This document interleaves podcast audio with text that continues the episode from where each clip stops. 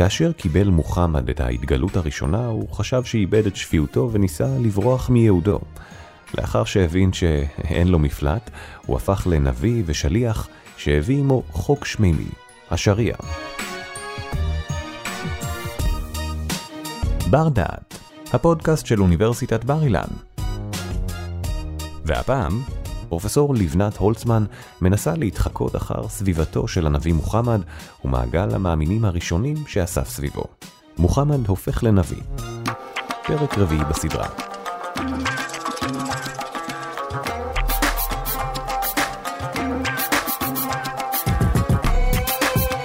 שלום, כאן לבנת הולצמן. בפרק הזה ובפרקים הבאים נדבר על מקורותיה של דת האסלאם, נסרטט קווים לדמותה ונעמוד על מושגים חשובים המתקשרים אליה.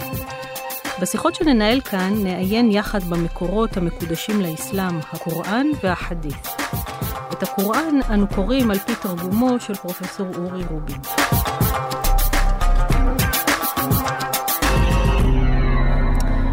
בפרק הקודם הצגנו את חייו של הנביא מוחמד עד לגיל 40 דרך ספרות הסירה, שהיא המקור העיקרי לסיפור תולדות חייו.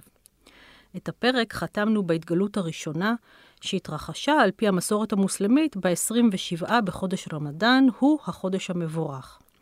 על כך אומר הקוראן, שהרו רמדאן الذي אונזילה פיהי אל-קוראן. חודש רמדאן, אשר הורד בו הקוראן ממרומים, הוא ממשיך, למען יביא הקוראן לאנשים הדרכה ואותות נהירים המעידים על דרך הישר ועל הישועה. ההתגלות הייתה בשנת 610 לספירת הנוצרים. אני אומרת לספירת הנוצרים, פשוט כי הספירה המוסלמית טרם החלה. בפרק שלפנינו, וגם בפרק הבא, אנחנו נתמקד ב-12 שנות פעילותו של הנביא במכה, משנת 610 ועד 622.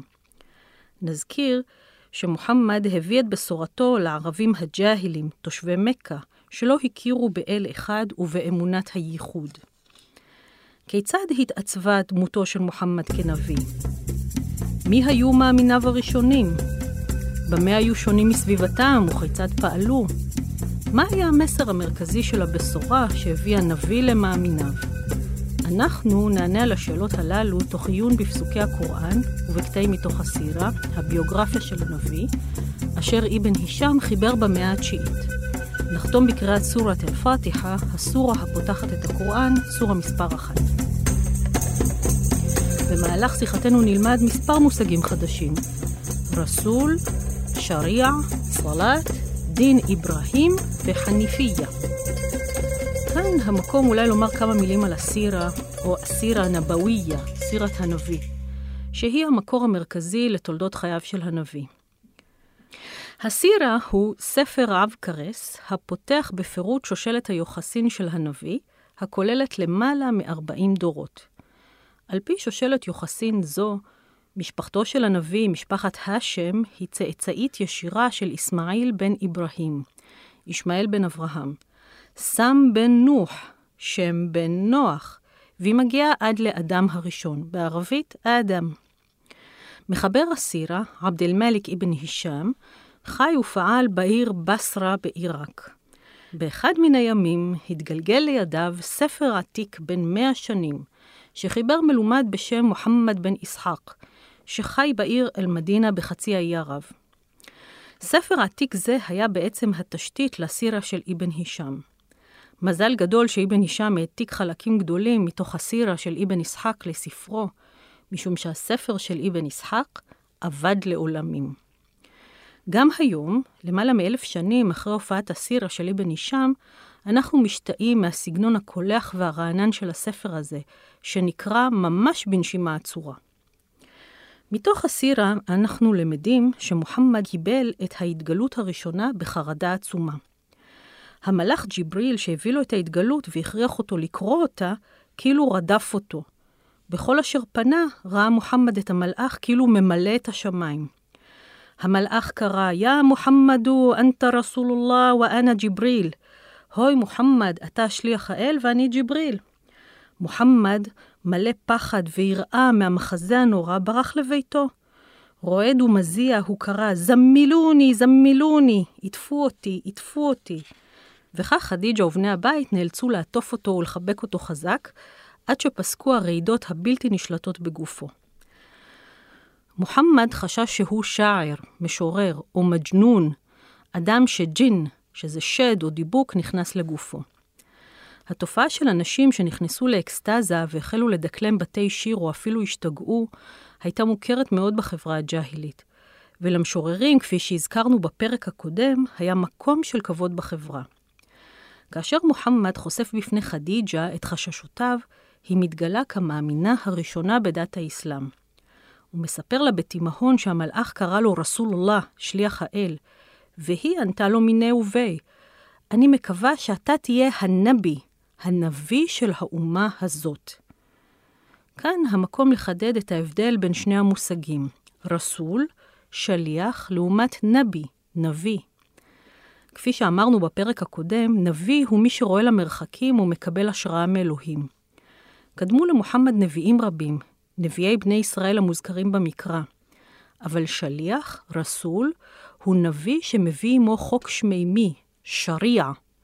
וכאלה קדמו למוחמד רק שניים, מוסא, משה, שהביא חוקה לבנו ישראל, בני ישראל, ועיסא, ישו, שהביא חוקה לנסרה, הנוצרים.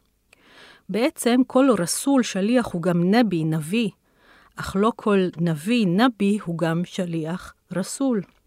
השאלה אם המוסלמים מקבלים את הברית החדשה ואת התנ"ך או הברית הישנה, היא שאלה שאנחנו נעסוק בה בהרחבה בעוד שניים או שלושה פרקים. אבל אנחנו כן נתייחס ליחס האסלאם ליהדות ולנצרות בהמשך פרק זה. אם כן, חדיג'ה קיוותה שמוחמד יהיה נביא האומה הזאת, נביא הערבים. את התקווה שהייתה בליבה אישש הדוד הנוצרי שלה, ווארקה בן נאופל, שהזכרנו בפרק הקודם. חדיג'ה הלכה להתייעץ איתו לגבי ההתנהגות הלא שגרתית של בעלה. ווארקה האזין לה בתשומת לב, ואז פרץ בקריאה ספונטנית. קודוס, קודוס, לקד ג'אהו נמוס. קדוש, קדוש, הנמוס הוא זה שהגיע אליו. מסבירים הפרשנים המסורתיים שנמוס הוא המלאך גבריאל. אבל סביר להניח שווארקה התכוון למילה היוונית נומוס, שמשמעותה המילולית חוק אלוהי או בפשטות התורה, כלומר הוא אומר לחדיג'ה שבעלה למעשה הביא תורה חדשה.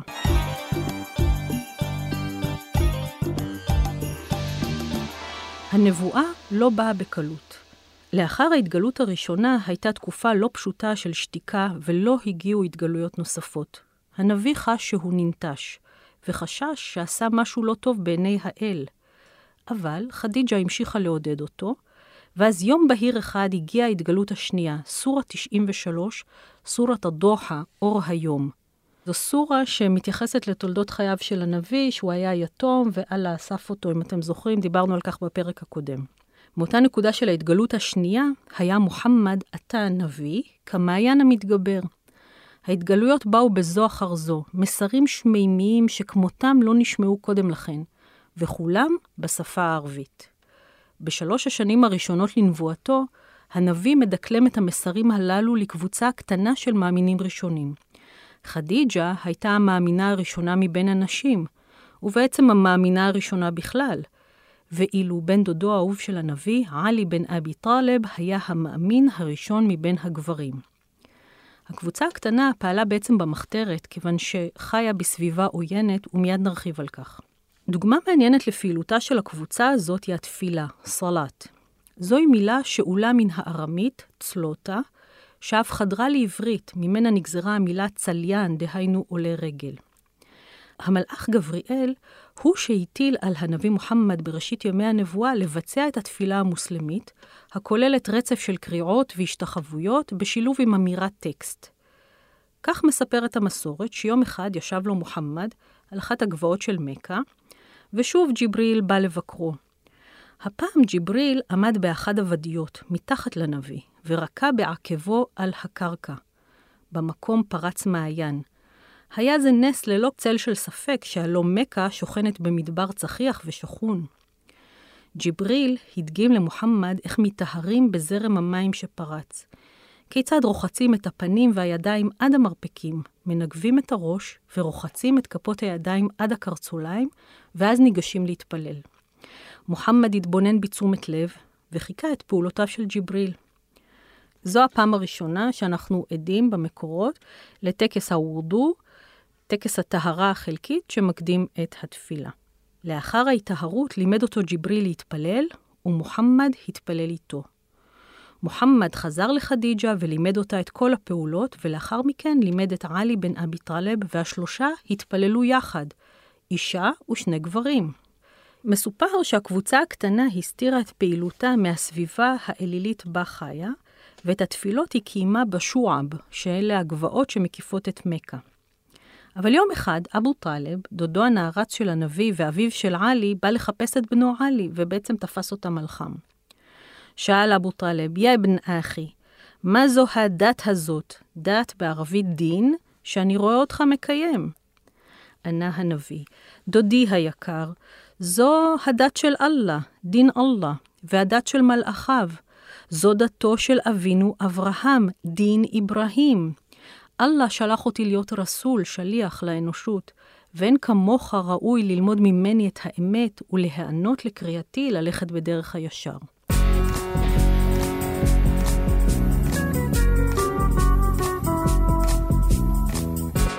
אני רוצה להתעכב כאן על התשובה של מוחמד לדודו אבו טלב, כי היא כוללת שני מרכיבים מעניינים. המרכיב הראשון הוא שבירה של ההיררכיה הקיימת.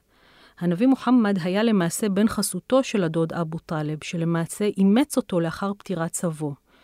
פנייה אל האב המאמץ, בוא תלמד ממני את האמת, ורמיזה שהדוד אינו הולך בדרך הישר, אינן יכולות שלא להתפרש אלא כחוצפה גמורה. אבל הדוד לא כעס. הוא יכול היה לומר, למה מי אתה שתקרא לי ללכת בדרך הישר? אבל במקום זאת הוא ענה בשקט, אבוי בן אחי, אני לא יכול לוותר על הדת של אבות אבותיי ועל המנהגים שלהם. אבל נשבע אני, ובערבית השבועה היא וואלהי, אני נשבע, כל עוד אני בחיים, לא יעונה לך כל רע. הדוד ניסה לשכנע את בנו עלי להפסיק את הפעילות המוזרה הזאת עם מוחמד, אך עלי סירב. אני מאמין באללה ובשליחו, הוא אמר, והמסר שהוא הביא איתו הוא אמת לאמיתה, ועכשיו אני מתפלל יחד איתו לאלוהים והולך בדרכו. עוד אמר עלי לאביו, מוחמד לא היה קורא לך לדת שאיננה טובה, אני מייעץ לך לדבוק בו. אבל הדוד נשאר כופר, ג'אהיל, עד יום מותו. המרכיב השני בתשובתו של מוחמד לאבו טלב הוא ההגדרה שהנביא נותן לדתו, דין אברהים, דת אברהם. הערבים הג'אהילים של מכה הכירו את אברהם היטב כחלק מהגנאולוגיה הערבית. הלא הזכרנו בראשית שיחתנו שאברהם מופיע בשושלת היוחסין של מוחמד בתור אב קדמון של השבטים הערביים. יתרה מכך, הערבים הג'אהילים של מכה זיהו את אברהם בתור בונה הקעבה, אותו בניין קובייתי מסתורי העומד בטבורה של העיר, שהם התפרנסו ממנו בעצם יפה. הראיה לכך שהם הכירו אותו, היא שבתוך הקעבה, בין הפסילים השונים שהיו בה, יש אומרים 360 פסילים, והתמונות שאיתרו את קירותיה, הייתה תמונה של אברהם, אברהים, האב הקדמון של הערבים, כשהוא מחזיק בידו חיצים. לערבים הג'אהילים היה מנהג. בכל פעם שרצו לקבל החלטה חשובה, היו מטילים חיצים ופועלים לפי מה שעלה בגורל. ממש קריאה בחיצים.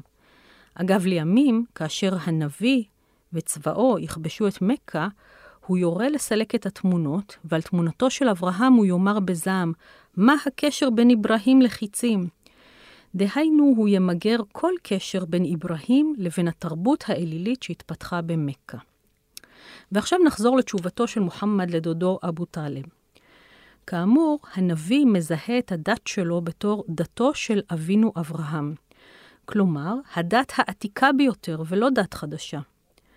במשך תקופת נבואתו ירדו התגלויות או פסוקי קוראן שידגישו ויעצימו את היותו של אברהם אבי דת מונותאיסטית קדומה, שפעלה בחצי האי ערב בכלל ובמכה בפרט, אך הושחתה ביסודות אליליים על ידי הערבים הג'אהילים.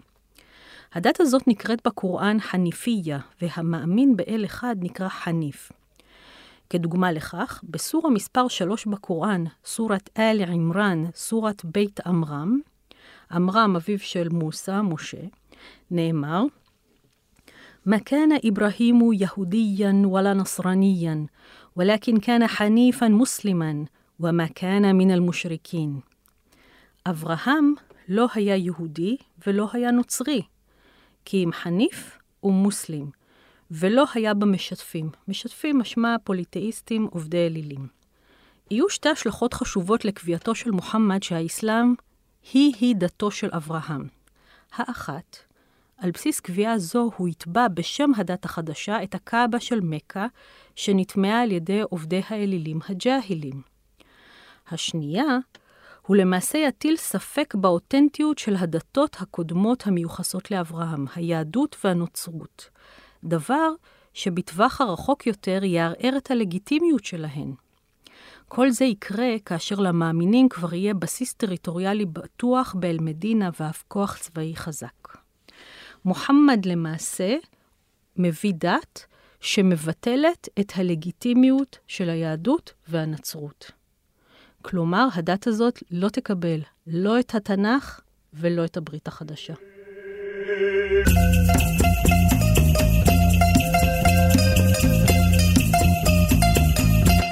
אבל בינתיים, בין השנים 610 ל-612 מדובר בסך הכל בקבוצה קטנה של מאמינים, אשר כמעט בכל יום מתווסף אליה בחשאי חבר נוסף. התפילה הופכת לסממן המרכזי של הקבוצה הזאת, והיא מתנהלת ממש מתחת לאפם של בני שבט קורייש. בתחילה, מתפללים בני הקבוצה, גברים ונשים ביחד, פעמיים ביום, בבוקר ובערב. ג'יבריל ילמד בהמשך את הנביא מוחמד כיצד לקבוע את זמן התפילה בהתאם למיקומה של השמש ברקיע, ותוך כדי התבוננות בצל שהיא מטילה. הטקסט המרכזי של התפילה הוא סורת אל-פאתיחה, הסורה הפותחת מספר אחד של הקוראן, וזה נוסחה. בסמילאהי רחמן, בשם אלוהים הרחמן והרחום. התהילה לאלוהים ריבון העולמים, הרחמן והרחום. המולך ביום הדין, אותך נעבוד ולישועתך נקווה. נחנו באורח מישרים. אורחם של אלה אשר נתית להם חסד, לא של אלה אשר נדחה החימה עליהם, ולא של הטועים.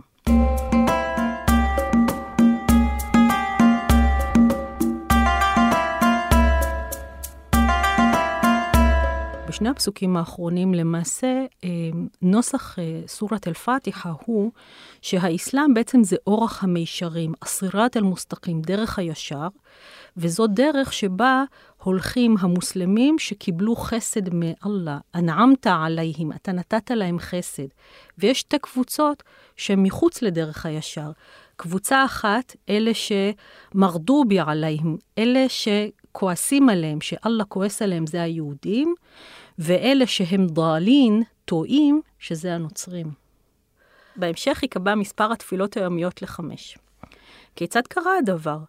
התשובה מתקשרת לאחד ממעשי הניסים שקראו לנביא מוחמד במכה, ועל כך בפרק הבא.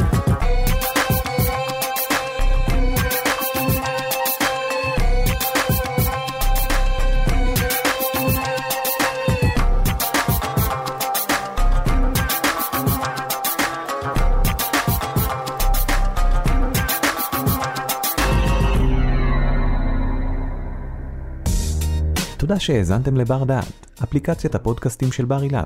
אנו מקווים שנהנתם, החכמתם ולמדתם משהו חדש. עוד הרבה פודקאסטים מעניינים מחכים לכם באפליקציה, אז המשיכו להאזין לנו. בר אילן, משפיעים על המחר, היום.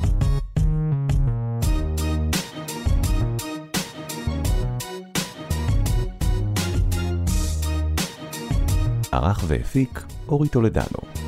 תודה על ההאזנה.